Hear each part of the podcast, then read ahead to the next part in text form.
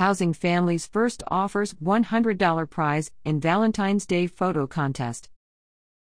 Housing Families First, a Henrico nonprofit that works with families facing homelessness, is hosting an online My Valentine photo contest to raise awareness about family homelessness in the Richmond area and to bring attention to the work it does in the community.